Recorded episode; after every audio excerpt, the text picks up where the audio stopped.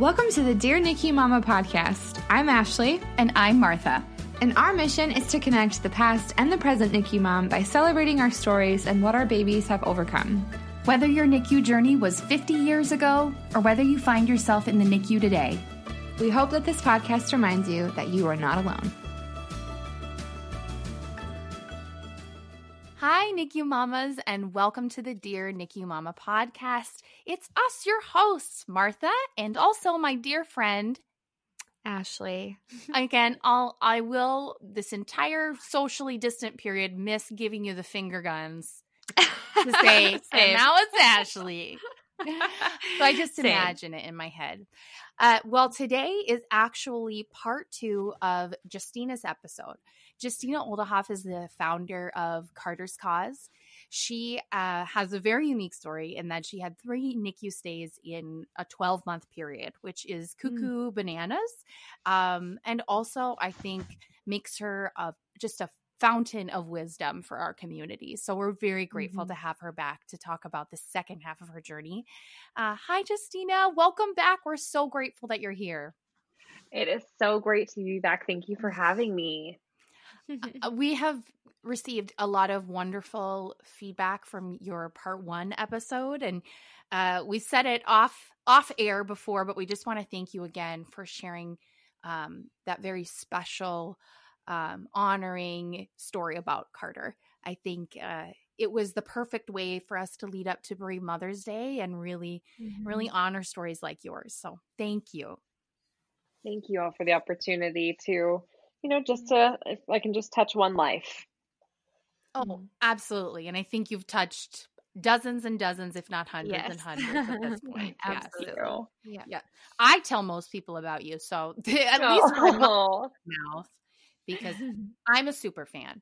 Um, so last time that we left off, you had had Carter and you were moving through the grief of that experience and you started um, dreaming and devising and creating Carter's cause, which was incredible.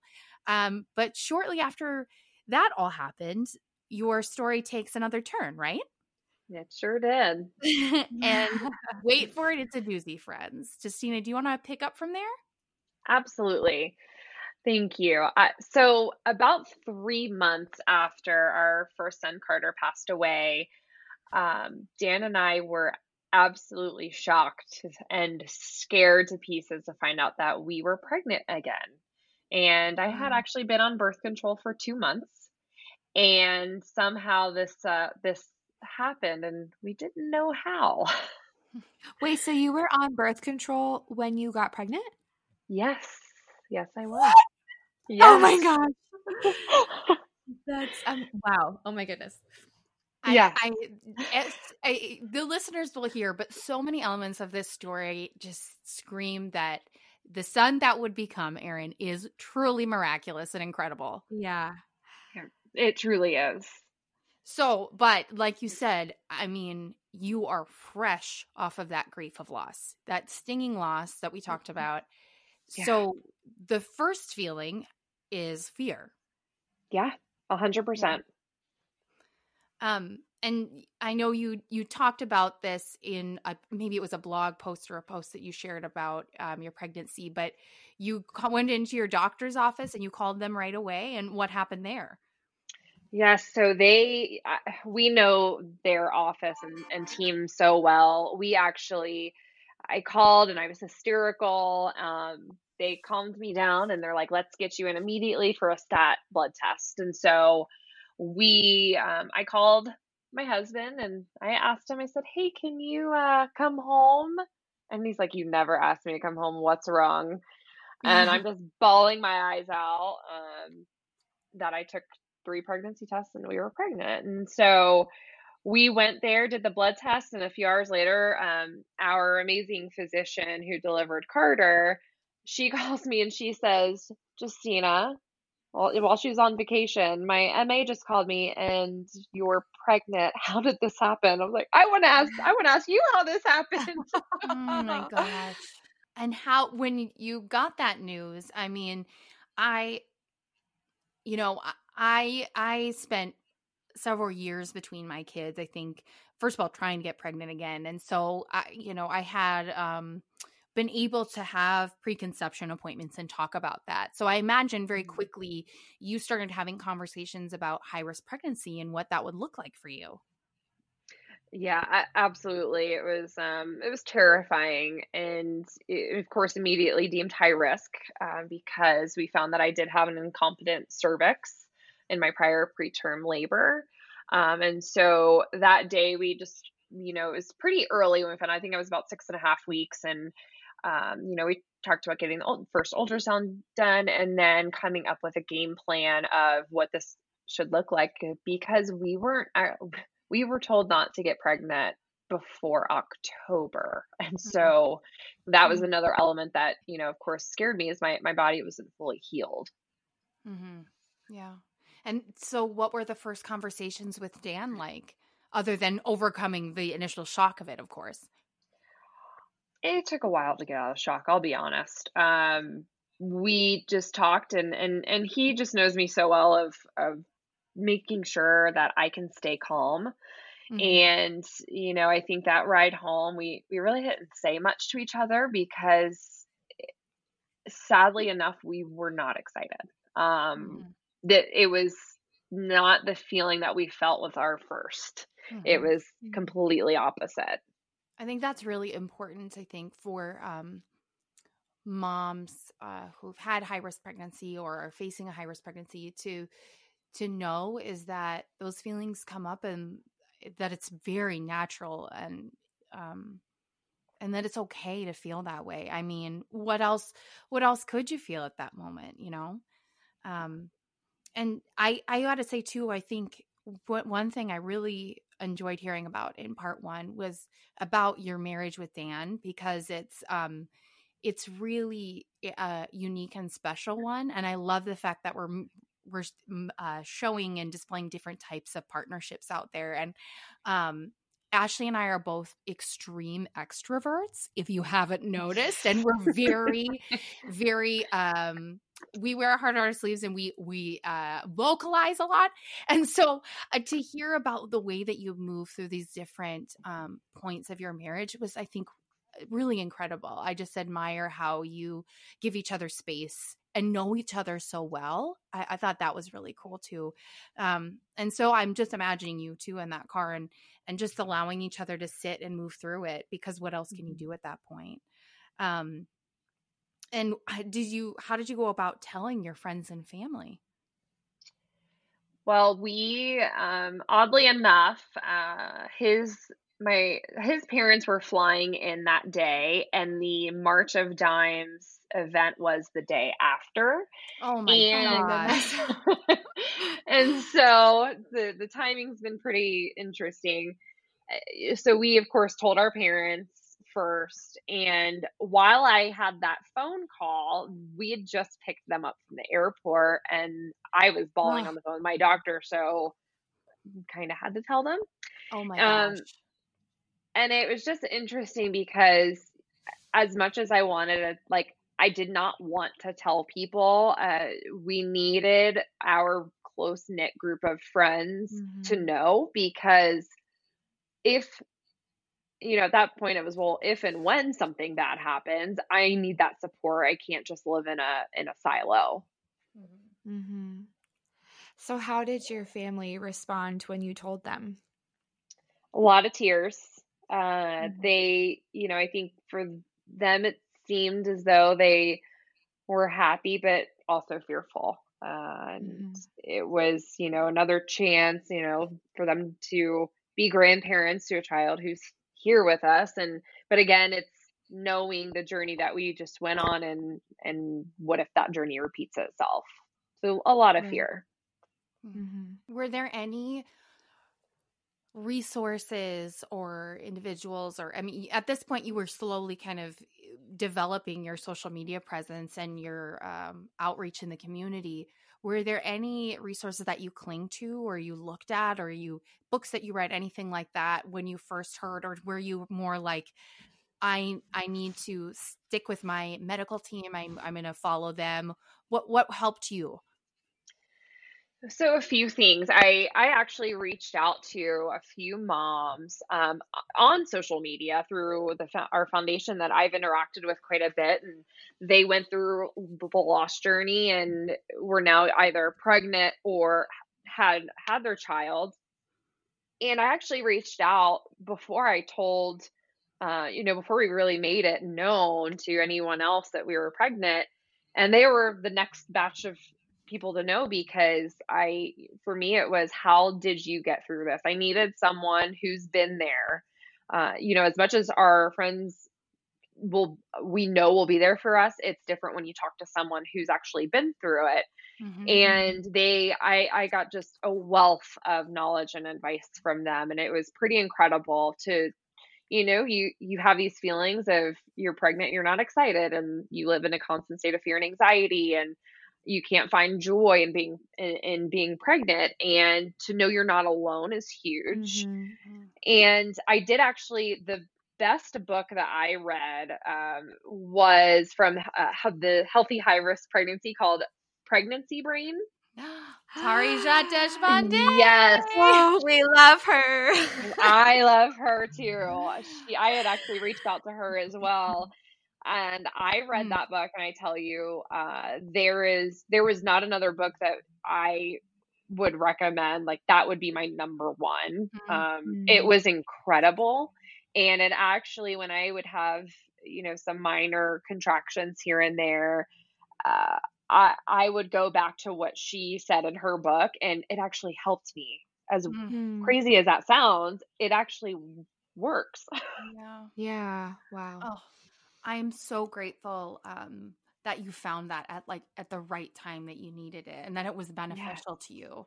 Um, I I uh, I can definitely see too why reaching out to others felt more natural or, or the more and more natural step of progression um, for you because you don't have to um, preclude everything you say by explaining medical things. Like you say they they just understand it and um, because there's the commonality there's less of the feeling less feelings of, of guilt and shame that come up and that is that's a really empower empowering and encouraging thing i think for women who might be facing it too. I think reaching out to others is a uh, who have gone through it is huge.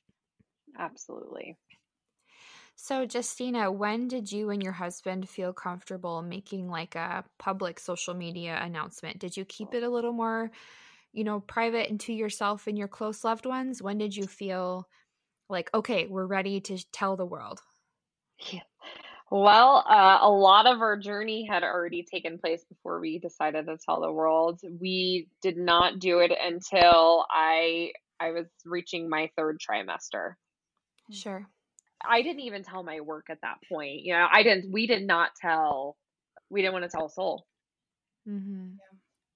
Yeah. yeah, I mean, and, and you're guarding your heart too.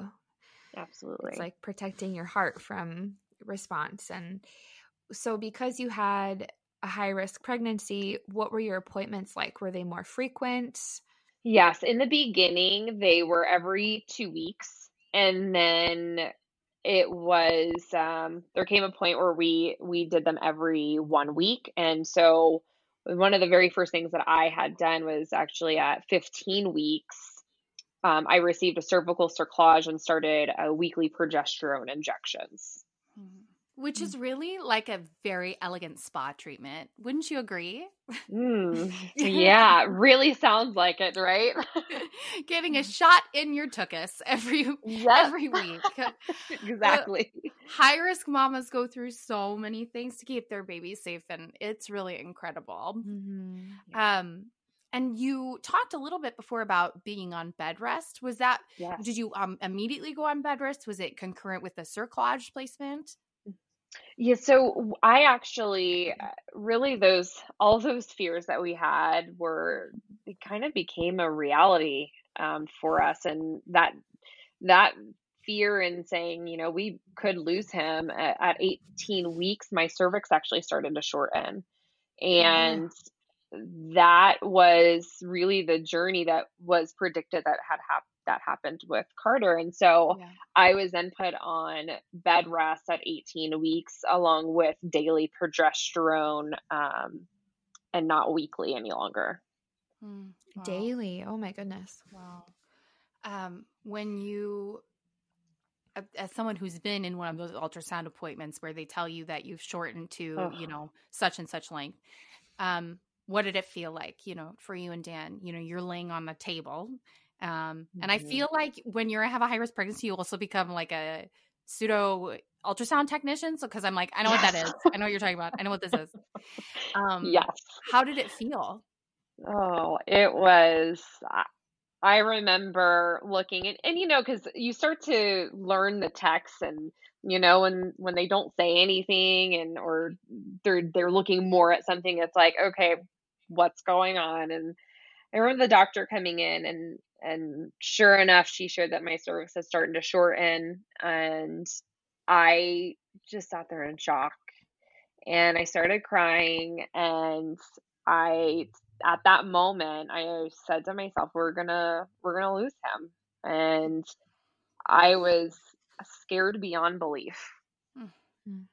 Oh, my heart hurts for you in that moment. It's just there there's no there's no other feeling but terror in that moment. Um yeah.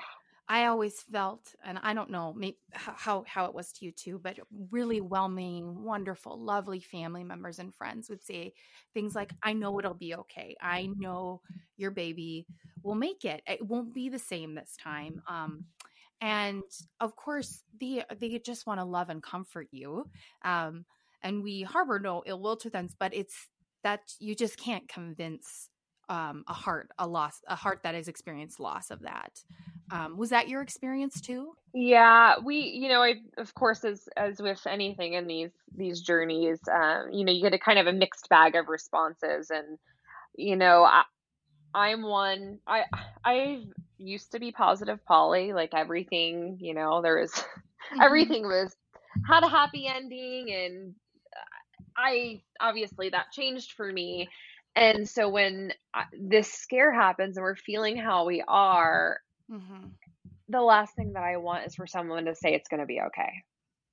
Right. It's because you we don't know that and actually things aren't going well and so being that, you know, positive reinforcement, you know, people, you know, it kind of feel like you they need to do that but you know this isn't like i am breaking up with my boyfriend and you know eventually one day it's going to be okay um, and i'll realize that this is a whole different circumstance and, and i do think that support systems need to be cautious with uh, knowing the person that they're talking to and what they what they need at that moment and sometimes you just need somebody to just listen or just say i, I hear you.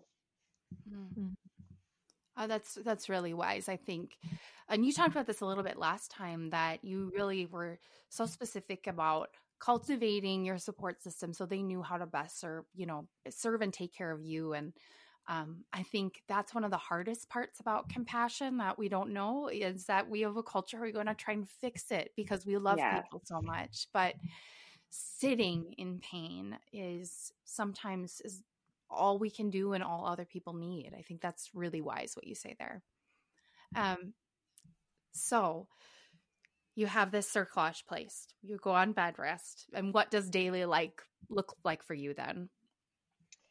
Well, first I was put on bed rest at my home because, you know, at at some that juncture and when you're 18 weeks, there's if I lost the baby, there's not really much that they could do. And so my daily was I, I actually worked from bed rest and my husband he literally waited on me hand and foot and mm-hmm. the doctor said you know she needs to get up every every once in a while but he said absolutely not.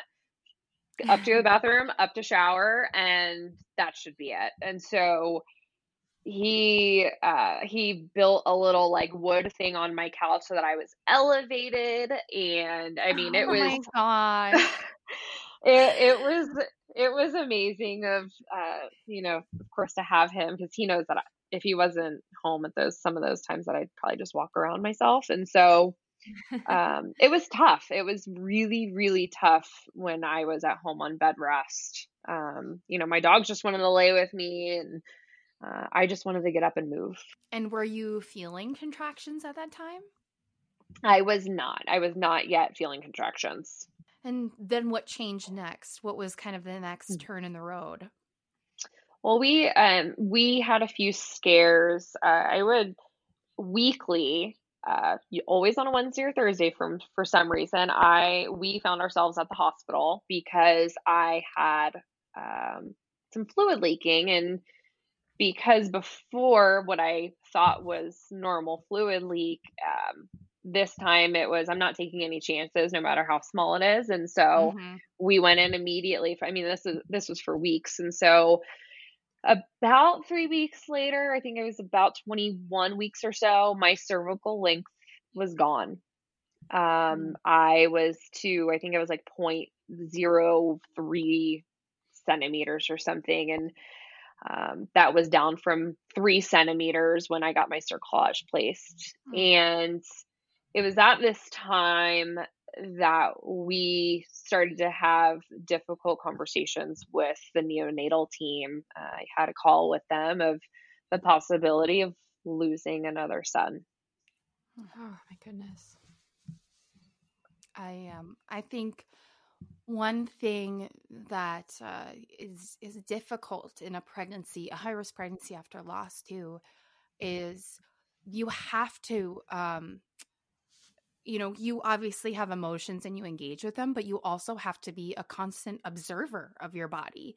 You have to be the medical expert on your body. So you're having these very sterile medical conversations with with your providers but it's about these very emotional and real outcomes. Um so when you said that about having that conversation that's what it, it struck to me. It's it's having these very straightforward conversations about potentially the worst event of your life right? Yeah. Yeah. Absolutely right. and what was after you have this difficult conversation of you were 21 weeks and um you know viability hovers between 23 24 what uh what was the action plan with your providers? We had to, my husband and I had to make the decision of at what point do we, you know, if I go into labor, do we want them to try and save him? And 23 weeks, it's really, really low uh, viability. 24 weeks was when we had Carter. And so, you know, while it's better than 23, we still, that's, that's all we know of 24 weeks. And, you know, my husband it was, you know, at first he was like 28 weeks. And, you know, just because you're like, I want to get through this, we have to get through that. And um, we both, we agreed on at 24 weeks, if I were to go into labor, that uh, we would want to make sure that they tried everything that they could. that's such a that's such an impossible conversation to have with your spouse. I mean and and challenging and um between two young and healthy people it's that's a really hard thing um Yeah. yeah. Uh, thank you for sharing that part of it. I think um you don't imagine having to do that thing so it's a really it's a it's a gift to i think our audience to know um what the realities are of this and and that's so hard. Um at, at that point at 20 uh when you realized you had n- virtually nothing left um uh your cervical length did they uh, admit you to the hospital? Uh, they did not because I was still only at 21 weeks, and and basically the notion of uh, if I went into labor, if my water broke, me uh, us having to drive to the hospital isn't going to change whether the baby survives or not at 21 weeks. And so we had to have a conversation of when I would be admitted, knowing that you know if if I can if I stayed pregnant, uh, you know there would be a time when um, every minute's going to count when I go into labor. And so at 23 weeks and six days, which if anyone listened to the first episode knows that that's when I, you know, our world turned upside down in my first pregnancy. Um, so another irony for us, uh, I was admitted to the hospital and uh, that day we were given the first round of steroids for, um, you know, to develop baby's lungs. And I was to remain on hospital bed rest at that point. Because so much of this story echoed what had happened with Carter already. How how did that feel in your mind and your body? Oh, the PTSD was real. Uh, it was, uh, you know, they always say, well, don't compare pregnancies and don't compare, uh, you know, uh, other situations. But when you're in it and things are just so similar, it's really hard not to compare and not Mhm. to be so terrified every day for what you know now could happen. Yeah. Yeah. And um was there were, were you know you obviously have a wonderful support system and amazing partner um were you talking with them actively about what you were experiencing in terms of the PTSD or was there not enough time to you know because everything was happening Mhm. Yeah, I talked to some of my you know, my closest friends and would have conversations uh, around how, you know, fearful I was and, you know, because we've had such a strong support system, they felt it with me. And yeah and you know, when you go through that and you share intimate details, it they are living in it with you. Mm. so 23 and 6 you're in there and i assume also on top of all of this you're seeing some of the same nurses and doctors you saw before? Yes. um uh and i as much as they love you because we love you and we've never met you in person i imagine they were uh want wanting to see you again not in in the context of being a patient. Um how did that change your relationship? How did it change your um the way you experience being in a in a medical hospital setting because you also work in a medical setting Yes. Uh, You know, having the same team um, of nurses and nurse practitioners and physicians that took care of us before, it truly it was incredible because they were there and they knew they knew that if something happened, no matter how, let's say, quote unquote, minor it was, that I would feel it's minor, uh, they were there to hold my hand. They were there to cry with me. They were there to know when, you know, there was times when I literally would throw all my pillows and throw my blankets off and I'd have I'd be claustrophobic and they would come in and and you know they gave me incense and then all this stuff and like it's they they became our family Hmm. i'm so glad that you know obviously i i maybe this is a weird way to say it but i'm grateful for you that that there was a team there that was just completely going to surround you with whatever you needed. And um obviously that's what you would hope for in the situation. Uh what were the other things that helped you get through every day? Because from experience i know sometimes it's minute by minute second by second. And you had you knew yourself so well um, enough to dive in to research and learn from others but what were the things that the tactics and the coping skills that helped you get through well getting outside when i could i was only allowed out once a day for a wheelchair ride um, and i always wanted to make sure i took advantage of that as much as possible because you know it's it's tough being indoors um, constantly in a hospital and I read, uh, I actually reread that pregnancy brain book. And I would also, I had um, some care packages delivered to me. I had people come visit me in the room, uh, some of our friends, and still being able to have that human interaction. And, you know, I, my first weekend there, we were supposed to actually be in Hawaii.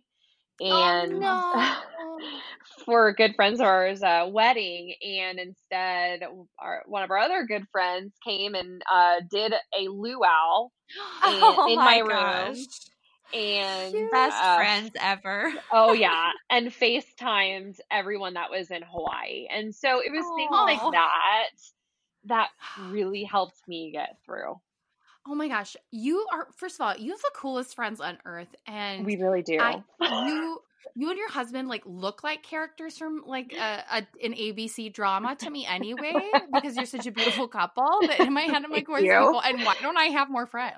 Like Ashley's my only friend. come Um, to colorado yeah, we'll come to Colorado.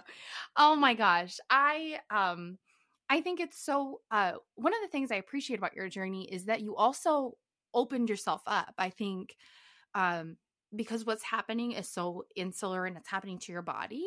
I imagine it was my experience and for others too. There's a tendency to kind of isolate yourself. So Yes. I think there's probably a really wonderful lesson for mothers going through this that if you open up um, to people that you love and trust, they're going to they're going to meet you where you're at. I think that was a beautiful expectation that you set.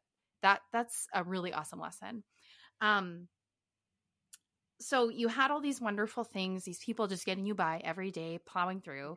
Um, what I'm, I'm sure there were events that popped up every day. You know, a few more contractions here, developments. Mm-hmm. I mean, what was the next big event, the next big turning point?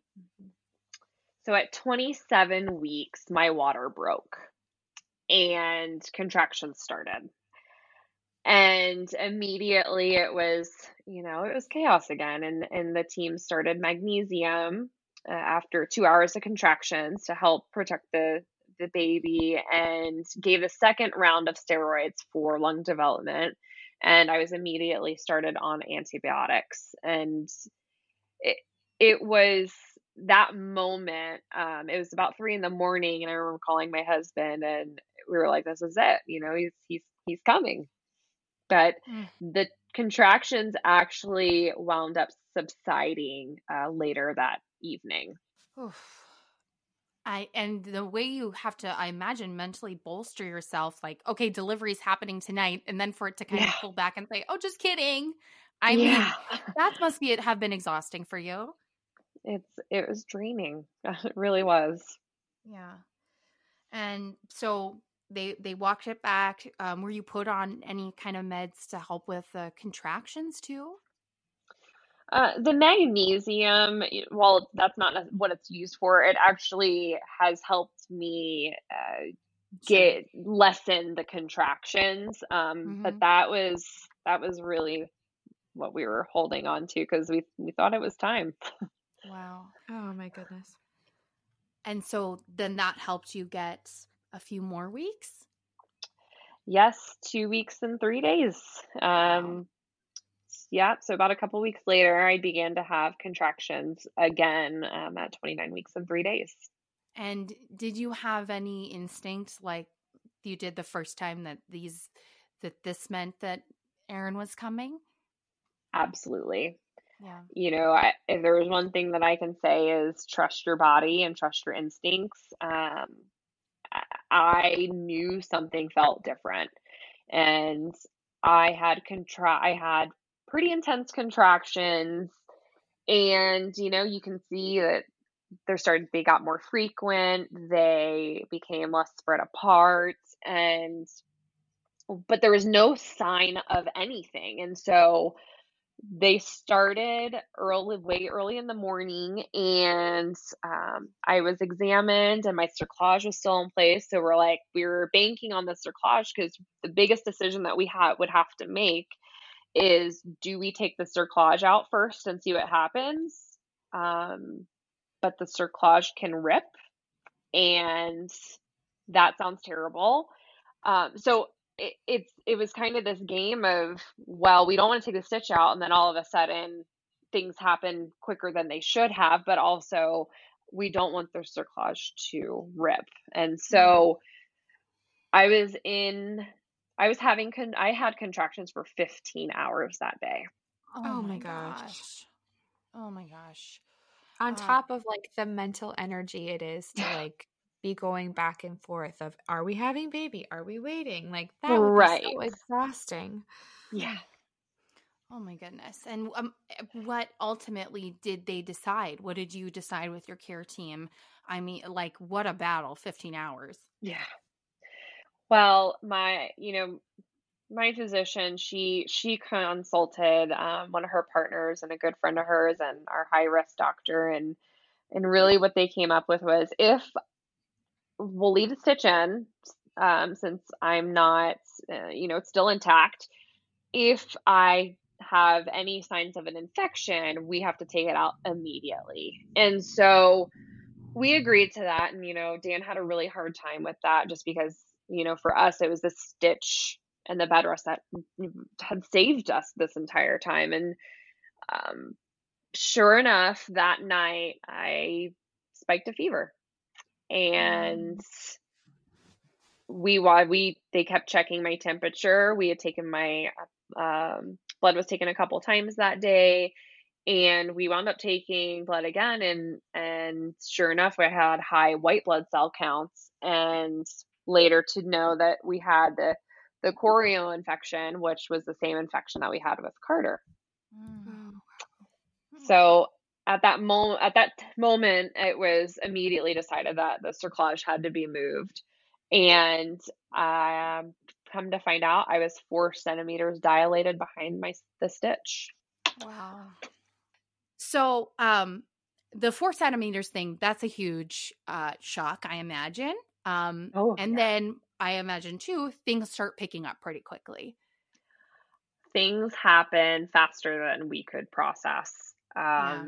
The so the baby's hand was actually presenting itself, oh and oh so when the physician, um, you know, she realized it, and she goes, "It's like it's time. We we can't buy any more time." And I just remember bawling my eyes out and I'm not ready. And, you know, while yes, 29 weeks, there's still, there's still anything could happen at that point. And so uh, it was, uh, it took a lot. And I had, uh, when Dan came in, right when they found, you know, right as we were doing that exam, I had some of our incredible nurse family um, they sat on the bed and they cried with me. Mm. And there was probably five of them and I just remember they're they're holding my hand and um, we then there was I was very, very nervous of having others care for me that I didn't know and because they don't know our journey and our story. And so our nurse practitioner that took care of both, you know, taking care of both boys now, and of course our physician, and then um, one of her partners we be, we became very close with, and I said I have to have these certain individuals, and including, um, you know, a nurse that I knew and was close with, and this actually magically worked itself out to where they were all back from vacations at the same time, and two of them came in on their night off their day off uh, to be there. And it was absolute chaos. You know, they came in and they were there with us. Um, we were rushed to have an emergency C section. Um, and then 58 minutes later, Aaron Parker was born.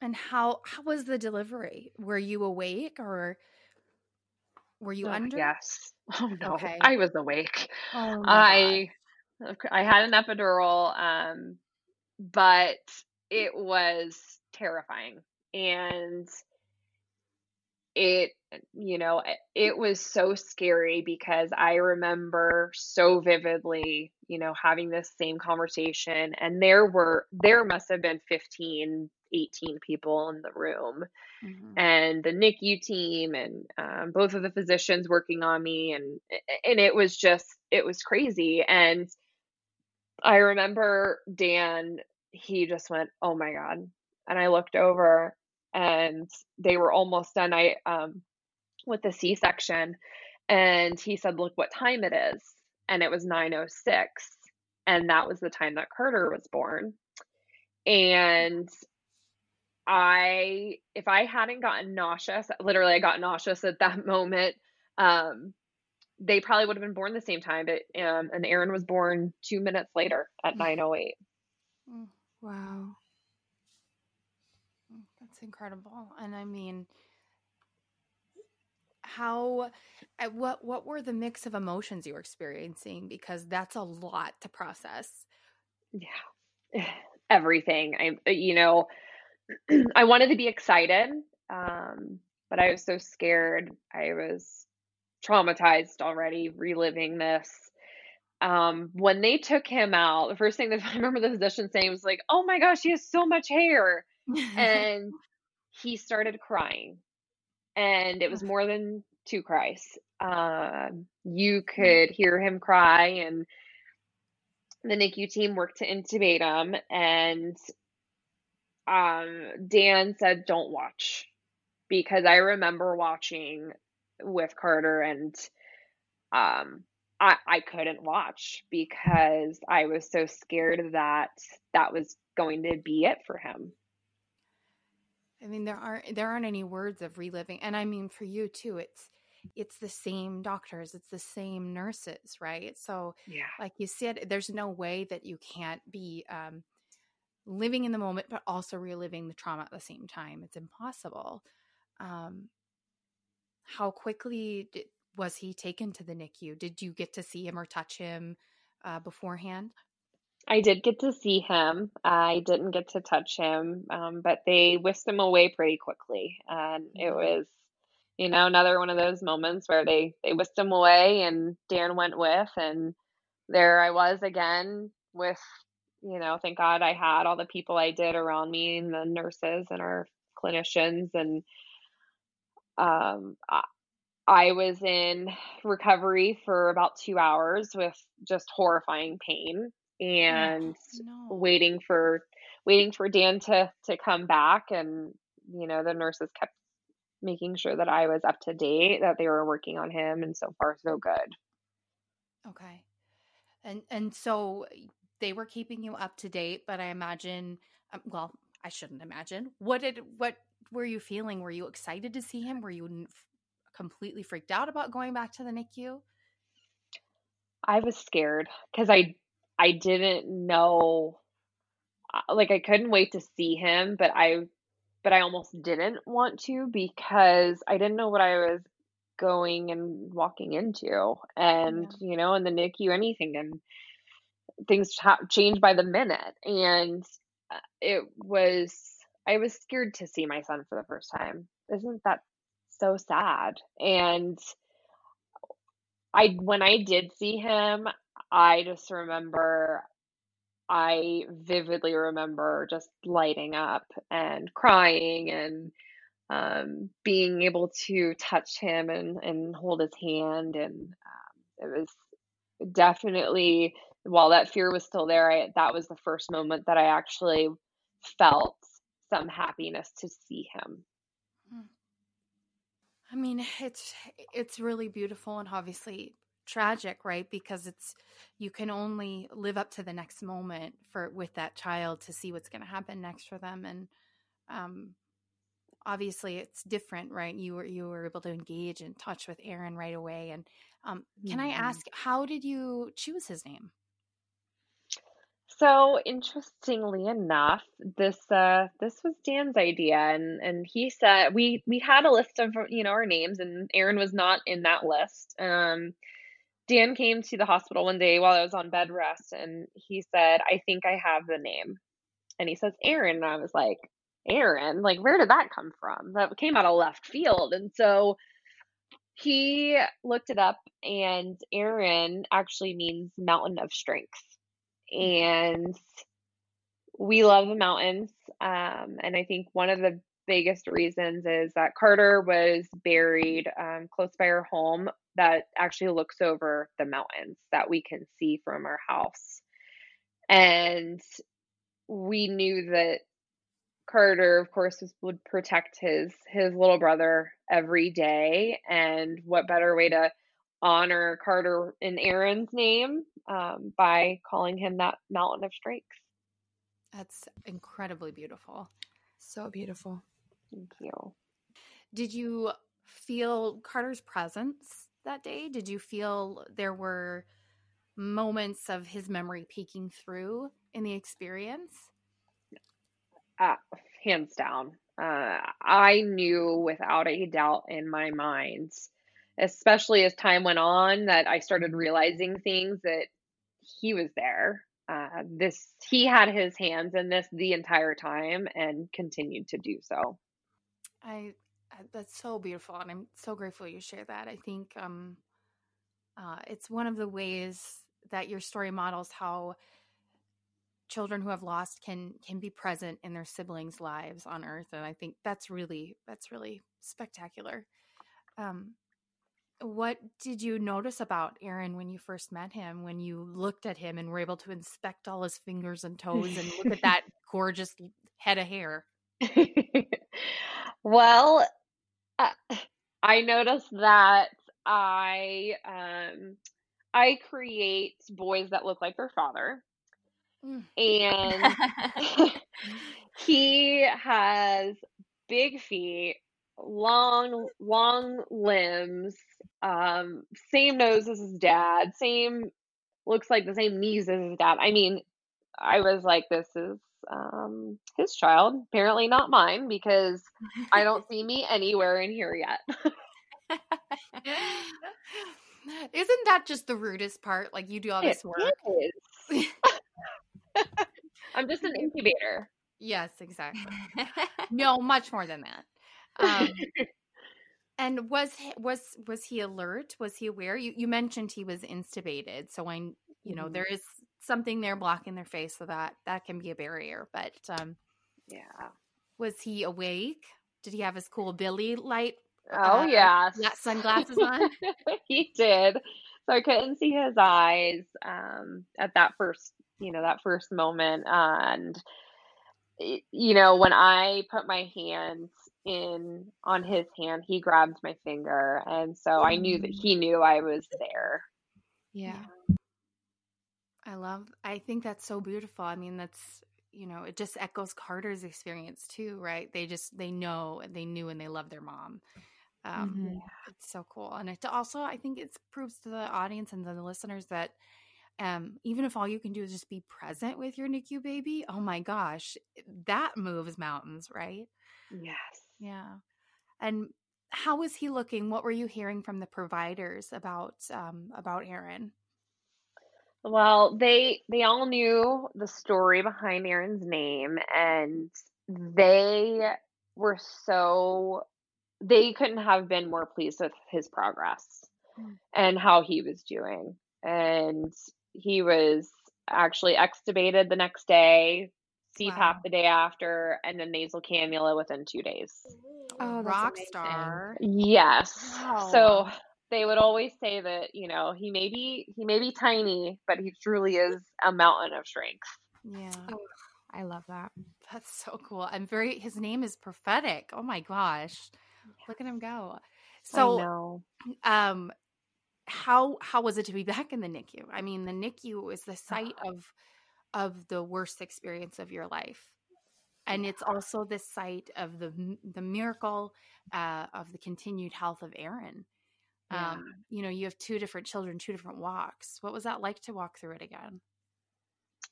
At first, I, you know, I I held my breath every time I walked in that door.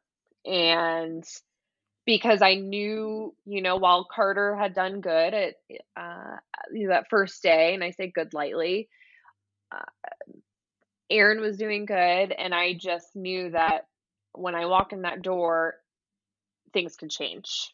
And so while I had hoped that this would be a different journey, nothing anyone said could make me believe it until he got home. And yeah. It was it was scary. It was um why but but watching him hit milestones and us being able to celebrate them, that was so crucial for us. Yeah. And it sounds like your NICU team because they they knew you so intimately from Carter yeah. and Aaron that um they were rooting for you in a whole at a whole another level.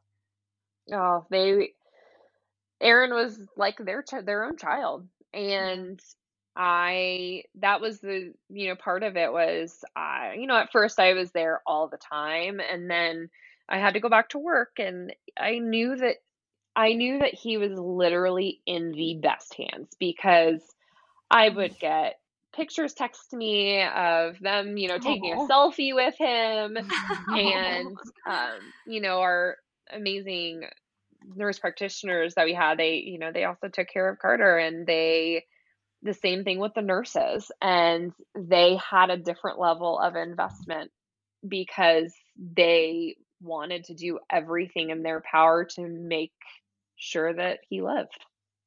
Yeah. I, I it's it's amazing. It's one of the I think the miracles of both Carter and and Aaron's stories is these these incredible medical care providers that you've um like you've said they're your family now. So yeah. Um I so how how long was Aaron's stay total? And during that time were there any big milestones or uh, hoops that you had to jump through, things like that? Yeah, so we were in there for 49 days with him. And, you know, I think the first seven days are so important. Um, you know, every day is important, but the first seven days for us was especially important because on that seventh day uh, comes that brain scan. And we didn't make it to that seventh day with Carter. And I remember for us, it was, I think the the nurses and physicians, they, I think that they had to do rock paper scissors to to uh, say who was going to come tell us um, that day about Aaron's brain scan because they were so excited and it came back normal, and that moment was it, it was an incredible moment because that was the biggest thing that we were worried about at that moment in time yeah. Um, and that same day, he was off of phototherapy and then back up to his birth weight. So day seven for us was just so amazing. And, you know, we, we did have our challenges and i think just on a from a mom standpoint you know those eye exams in the nicu are brutal oh, so you were there you stayed in the room oh absolutely not but i saw the thing that they Oh my gosh. Eye and they oh. it was on the counter and I was like, "Oh my gosh, I have to go." oh my gosh. So for me, oh. hurt my heart every time as I'm sure anybody listening who's experienced the eye exam knows how terrible it is. Mm. Um but that was just more of me being uh, emotional. Um you know, I would say the one of the biggest challenges that Dan had were the Brady's. And that drop in in heart rate and making sure that he could bring himself out of it and he actually had brady's up until about five days before he went home and dan had a really you know they're very scary and you know the teams you know it's normal it's normal but for us it was nothing's normal and uh you know Brady's freaked us out and more so for Dan, I think, than anything. And there's times when he just he couldn't do it anymore and he'd have to leave. And you know, it got too much at times and, and that's okay. Yeah. Um and I think that the the biggest challenge that we faced was the moment uh, I believe it was day 28 and Aaron was doing so good with weight and um, feeding and uh, just he was doing so amazing. I remember coming in they and they do a 28 day brain scan. And now that I think about it, we actually I don't think that we've shared this with anybody. So they did a brain scan on him and they found that he actually had a brain bleed. Mm. And mm. that you know, I thought that day seven, like he was clear. And um, I remember when our nurse practitioner and the physician told us at that moment, it was, I, I just, my stomach was, I was, I was sick. I was physically sick. And, you know, they, they couldn't say enough and, and they truly did everything that they could to say it was barely a grade one and it had already um, I don't know what the clinical term is, but it had already stopped. And so what they can tell in that is that it was very minor that stopped, but that moment brought me back to the day that we lost Carter. Right. And I was I just was ill. It when that was for me, that was that was the moment that I had the worst PTSD of of that stay was that moment. I'm so sorry. That's so I'm I'm I feel viscerally for you. I think um you know what we know about trauma is that you it it it narrows the window of tolerance for any level of stressor or obstacle, right? Mm-hmm. Um but I I think when you have when you lose a child um, and you're present and it's in this really specific medical way and then you have to watch your next child go through the very same thing uh, it does not take much for you to just fall immediately back into the trauma, you know? And yeah. what can anyone say to you to say, uh, you know, uh, you know, for, for me, I know it was, I knew this was going to happen. Uh, you know, you're waiting for the other shoe drop, right? Yeah. Yeah. And so when it happens, it's like, it's just the biggest gut punch. I mean, um, and, and you, like you said, they they mentioned it's it's small, it's barely a one, but what how did it change how you were in the NICU? You know, did you take time off? Did you um, did it change his care plan? How long did it take for for you to kind of process throughout all of that? Yeah, it, it you know, I trust the both of them so much that uh, the nurse practitioner and the physician that were telling us, and I know that they would not try to reassure us the way that they did, knowing how I cling on to any kind of grain of of hope that there is. But they literally said, Justine, this is not going to impact him in any way, shape, or form in his life. You know, honed in on how minor it was, and uh, I kept remem- reminding my, I had to keep reminding myself that I know that she would not look me in the eye and tell me everything's going to be okay if it wasn't.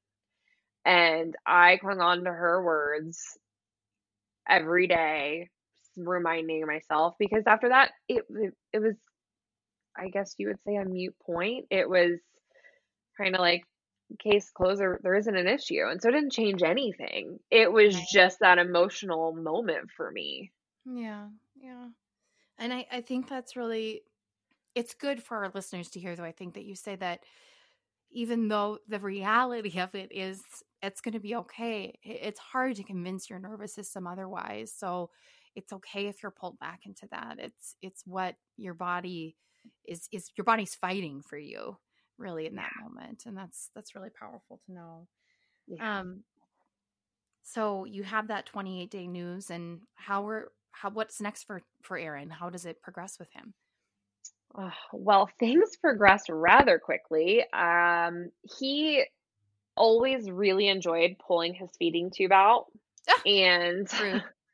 so rude um and it also really weirded me out that he just wanted to do it all the time he hated it and so day 44 he pulled his feeding tube out and the uh, medical director had called me and she said well he did it again but we're going to try to keep it out I said okay and she says, and also we'd like to do circumcision and this and that. I'm like, wow, that's a lot of stuff in one day. Okay. And I, you know, I didn't think anything of it. And so I, I, got to the NICU and he had, he had this like list of six things that were done that day, hearing tests and, and all these things. And I remember one of the nurses came to me and she says, can you bring a car seat in tomorrow? And I go, can, okay, can, can we can we like take a step back?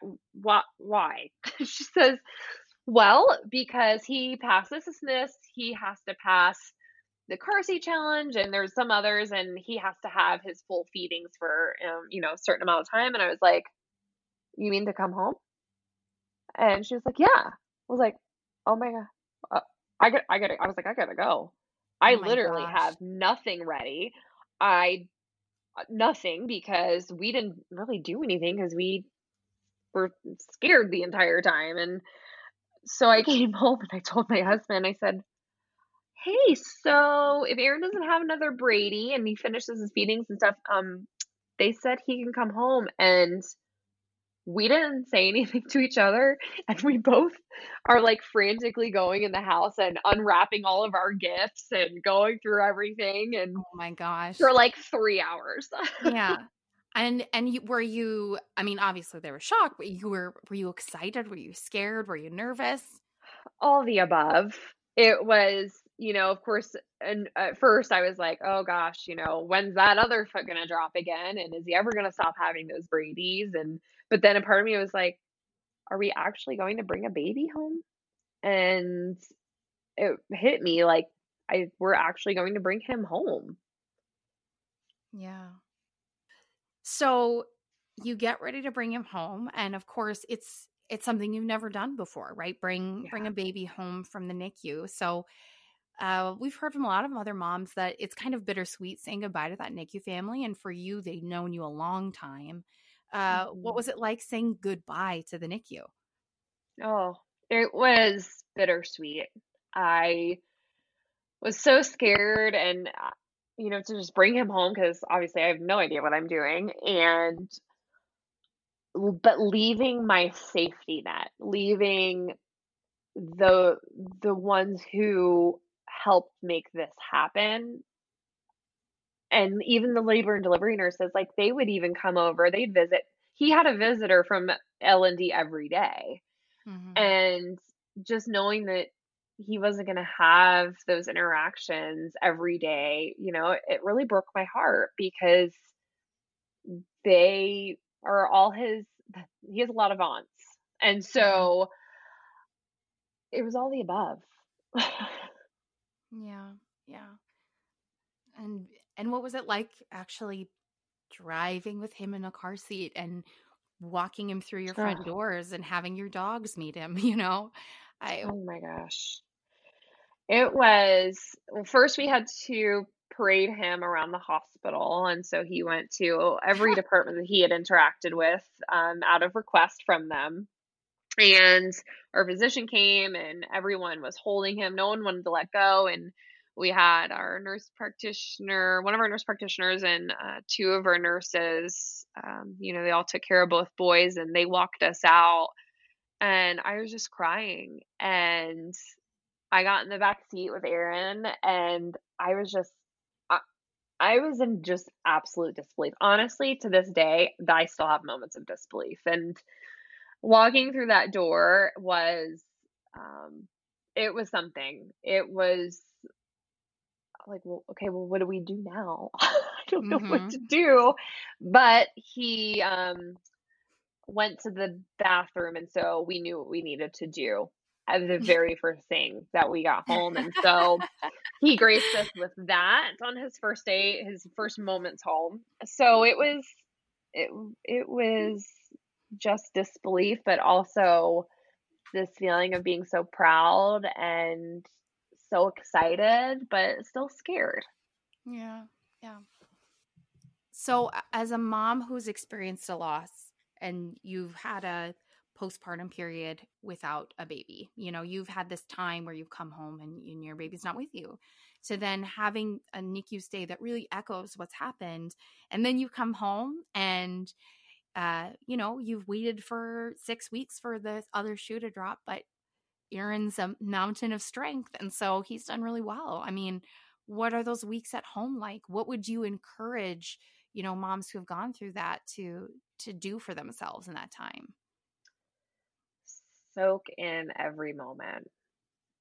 Mm-hmm. I can't I couldn't stress enough that it's it's incredible, especially when you bring a baby home that they're not even, you know, he was 36 weeks. And so he was, he's not even supposed to be on the outside world yet. And I appreciated so much now that I can look back on it to say, wow, he actually gave us 11 weeks that were bonus weeks with him here with us. Mm and you know i think soak it all in and and my second one uh, you know i wrote a lot about this is it's okay to get frustrated but i challenge all of the moms you know especially if they've been through this journey or not um, is to always love their cry. And you know for us we he cries and we both smile even in some of those just you know days where you want to pull your hair out because you don't know what to you know you don't know what's going on um, but always appreciate that cry because they're there with you. Right yeah. And and the the cry means that they they are here right? It's yeah. the, it's the first thing you heard from him and um, yeah. that's really powerful for your story. I totally see that. Um and of course you know this all happened not that long after carter's life so yeah. um what tips would you have for moms what what skills would you encourage them to gain for walking through life with a newborn while also mourning the baby you didn't have on earth? It's okay to have those feelings that seem to be mixed and not right.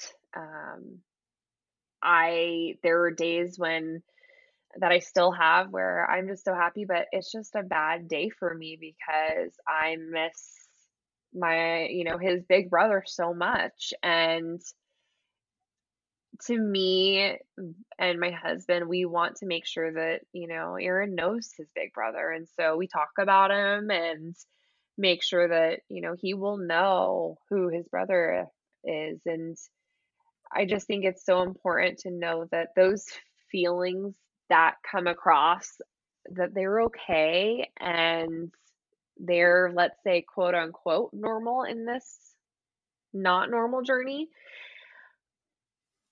let yourself feel those feelings and um, seek help when you need it. I have you know i've i've had a journey with a therapist because there's so much to work through through pregnancy after loss and parenting after loss and just the nicu alone um, has its own challenges and so your mental health is so important. Yeah. I i think what m- moms could take away is that uh, from your journey from witnessing what you've described to us in uh, in the two parts of your story uh, is that you're a very self-aware person and um, it was hard um, and challenging and there were constant battles that you went through uh, but I think from what you've described, because you knew yourself, you immediately gave gave yourself or gave yourself permission to get what you needed. Um, you know, I heard that from when you described um, how you and Dan communicated in and getting what you needed for the time after Carter's death and in those last moments of his life. And and so i can see you as this great model that we could all follow for g- treating yourself with the utmost compassion in every moment. Uh, i couldn't agree more with you and and in addition to that is um, you know we we truly know our bodies best and it is okay to speak up and you you know you know what's going to be best for you yeah, definitely. Um, you're you're your best advocate, and you're your baby's best advocate. Um, and for those listening, I would definitely recommend that you uh, check out uh, some of Justina's writings on the Carter's Cause uh, webpage. We'll be sure to link that in the descriptions too, because she writes very prolifically about all different types of things, but definitely touching on maternal mental health and um, grief and loss parenting after loss. I think there's a lot of wisdom. I love it when you post new ones because I, I I really see a lot of comparisons in our story, and so I, I love being able to um, hear your wisdom. Well, thank you again, Justina, for sharing about Aaron, and he truly does live up to his name. And we're so grateful that you've we got to have two episodes with you.